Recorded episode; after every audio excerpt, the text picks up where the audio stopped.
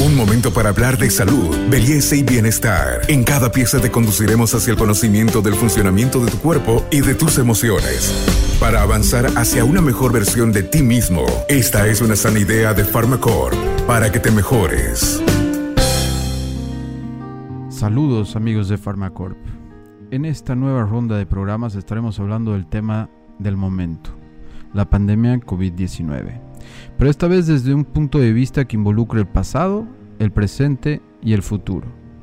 Como primer tema hablaremos de la historia de las pandemias más importantes sufridas por la humanidad y cómo cambiaron nuestras vidas desde todos los puntos de vista, tanto social, económico, religioso y cultural. Muy pocos fenómenos a lo largo de la historia de la humanidad han marcado nuestra sociedad y cultura como lo han hecho los brotes de enfermedades infecciosas. En una larga sucesión a lo largo de la historia, estos brotes pandémicos han diezmado sociedades y determinado resultados en conflictos bélicos, borrando poblaciones enteras, pero también paradójicamente despejando el camino para innovaciones y avances en ciencia, incluyendo la medicina y la salud pública así como también en economía y en política. Hablaremos de las pandemias más importantes entonces de la historia de la humanidad. Comencemos con la plaga ateniense. Esta sucedió en el año 430 a.C. Se piensa que Hipócrates fue contemporáneo de esta plaga y pudo haber incluso ser, ser afectado por la misma siendo un médico joven. Esta plaga se originó en Etiopía y desde ahí se expandió a través de Egipto y Grecia. Los síntomas iniciales de esta plaga incluían dolor de cabeza, conjuntivitis, rash cutáneo y fiebre.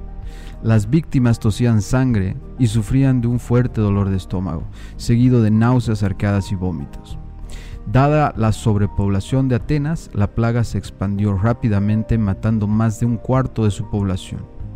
Con la caída de la economía y la debacle de la religión, empezaron a reinar las supersticiones especialmente en cuanto al tema de los oráculos. La causa de esta pandemia no ha sido claramente determinada, pero se postula que fue una peste bubónica o una fiebre tifoidea. Incluso se llegó a postular que habría sido el virus del ébola. La segunda plaga o pandemia importante de, la humanidad sucedió en el siglo II. Es considerada o es llamada la plaga antonina es la peste que vivió Claudio Galeno, otro de los precursores de la medicina, y mató al emperador rumano junto con cerca del 5% de la población mundial. Esta fue causada probablemente por la viruela. En un tiempo tan remoto es imposible disponer de datos más precisos, pero sabemos que esta plaga se expandió porque el imperio romano estaba económica y políticamente integrado y la sociedad ocupaba amplios espacios de territorio. Esta plaga diezmó al ejército romano, debilitando la supremacía militar y económica. Afectó las antiguas tradiciones romanas, incluso creando las condiciones para la expansión de nuevas religiones, dentro de las cuales tenemos al propio cristianismo. Esta plaga pudo haber creado las condiciones para la declinación del Imperio Romano de Occidente que cayó 500 años después de Cristo. La siguiente plaga o pandemia fue la plaga Justiniana. Esta fue a comienzos del siglo VI. Mientras Justiniano era emperador de Constantinopla, una oleada de peste bubónica acabó con cerca del 30% de la población. Tan terrible balance tuvo como consecuencias enormes en la demografía, economía y organización social. Esta pandemia contribuyó de forma importante en el colapso del imperio bizantino y con ello un radical cambio de, equilibrio político y económico en todo el Mediterráneo y el Oriente Medio. Fue además uno de los peldaños para la rápida expansión del Islam. Pasamos a la que fue probablemente la peor pandemia que sufrió la humanidad, la peste negra. Esta fue sufrida a mediados del siglo XIV y supuso una mortalidad monstruosa. Se originó en China en 1334 y arribó a Europa en 1347 siguiendo el camino de la seda. Ella redujo la población global que era de 450 millones de personas a 300 millones. Algunas estimaciones señalan que la peste negra reclamó alrededor del 60% de las vidas de Europa. Después de tan solo 5 años, se había repartido virtualmente por todo el continente europeo. El curso y los síntomas de la peste bubónica fueron dramáticos y terroríficos. Entre ellos habían declaraciones como por ejemplo del propio Boccaccio que hablaba de tumores en la ingle y en las axilas, eh, de letales tumoraciones, eh, después de la cual la enfermedad empezaba a cambiar con manchas negras y blancas. La mortalidad de la peste bubónica no tratada estaba cerca al 70% usualmente dentro de los ocho días siguientes a los primeros síntomas. En este tiempo las autoridades científicas estaban perdidas en cuanto a la causa de la aflicción y se esgrimió que fue una alineación de planetas la que causó esta pandemia. Eh, incluso se habló de que estaba causada por los malos aires. Y no fue hasta el siglo XIX cuando se supo la causa de esta peste y era nada menos que una bacteria, la Yersinia pestis. Esta bacteria infecta pulgas de las ratas, la rata infectada transmite la enfermedad a los humanos y los humanos pueden transmitirla entre los propios humanos, entre ellos mediante gotas de saliva, al estornudar o al toser, o por contacto íntimo. El único remedio disponible, disponible en aquella época era la inhalación de vapores aromáticos de flores o el alcanfor. Pronto, la escasez de doctores hizo proliferar a charlatanes que vendían curas milagrosas, amuletos y otros adornos que ofrecían protección mágica. Podemos hacer un paralelismo con COVID-19, donde aparecieron charlatanes tratando de curar la pandemia con ivermectina, citromicina y otros amuletos que obviamente no sirven. Este podcast es una sana idea de Pharmacorp. Eh, la plaga rompió las divisiones entre la clase alta y baja e hizo surgir la clase media. Es entonces cuando aparecen unos actores muy importantes en esta pandemia, que fueron los doctores de la plaga.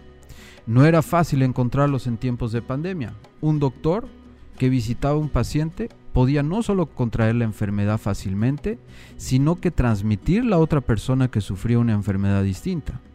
La solución a este doble problema la encontraron en la institución comunitaria de los doctores de la plaga. Estos eran médicos o cirujanos especialmente contratados por un pueblo o por una villa infectados y eran responsables tanto del tratamiento como del catastro de los enfermos por la plaga. Este era un trabajo peligroso, incómodo y el doctor eh, estaba en cuarentena no solamente durante la epidemia, sino que bastante tiempo después. Venecia fue una de las primeras ciudades dedicadas a los practicantes de doctores de la plaga. Eh, aquí es donde se hace conocido un traje, conocido como el traje del doctor de la peste. Este era un abrigo largo de cuero cubierto de cera perfumada que llegaba a los pies.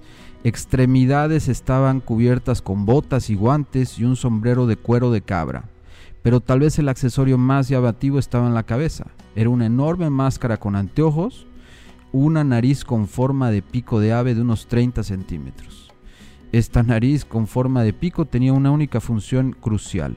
Se llenaba con teriac, un compuesto originado, eh, originado en la antigüedad, elaborado con más de 50 hierbas, entre ellas mirra, canela, miel, flores y especies que se creía que ayudaba a purificar el aire en el interior, es decir, era una versión ancestral de los actuales trajes de bioseguridad. Y hoy en día es uno de los motivos principales de disfraces en lo que conocemos como el Carnaval de Venecia. Hay que aclarar que dentro de estos doctores de la plaga estaban figuras reconocidas como Nostradamus, Paracelso y Ambrose París. Pasamos al siglo XX sabiendo que dejamos fuera muchas enfermedades importantes, algunas que influyeron en la conquista de América eh, o el cólera en Londres del siglo XIX, pero la penúltima pandemia que hablaremos es la gripe española. Esta pandemia que nació en los Estados Unidos em, fue contemporánea con la Primera Guerra Mundial. El conflicto bélico causó 9 millones de muertos. Sin embargo, esta pandemia causó de 50 a 100 millones de muertos, es decir, 10 veces más que el propio conflicto bélico. Los más afectados eran personas de entre 15 y 35 años y la pandemia llegó a tener una tasa de mortalidad de entre 10 al 20%. Concluimos nuestra panorámica de estos eventos terribles con la enfermedad del SIDA, causada por el VIH. Esta es una pandemia que aún no hemos podido dar por concluida, aunque se ha controlado mucho gracias a los avances científicos y a los avances en los antirretrovirales, además de avances en salud pública. Este es un virus que se transmite por fluidos corporales, sobre todo vía sexual y sanguínea, y ha matado ya a más de 35 millones de personas desde que empezó a hacerse patente a comienzos de los años 80. Por último, un contexto para COVID-19. Las cuarentenas, confinamientos, vestimentas especiales, mascarillas han existido hace siglos. La incertidumbre ante nuevas enfermedades ha generado cultos a dioses y santos, pero también odio a minorías. Ha generado inmensos descalabros económicos seguido de grandes oportunidades de desarrollo. Sin embargo, nunca hemos estado tan preparados científicamente como lo estamos hoy para afrontar COVID-19. Se dispuso de la identificación del patógeno que causaba la enfermedad, incluyendo la secuenciación de su genoma en tan solo días. Sin embargo, la deuda pendiente que tenemos como humanidad es entender que una pandemia es global y la única forma de salir de ella es haciéndolo todos juntos. Soy el doctor Iván Rodrigo Castedo y este ha sido un nuevo capítulo en Pharmacorp.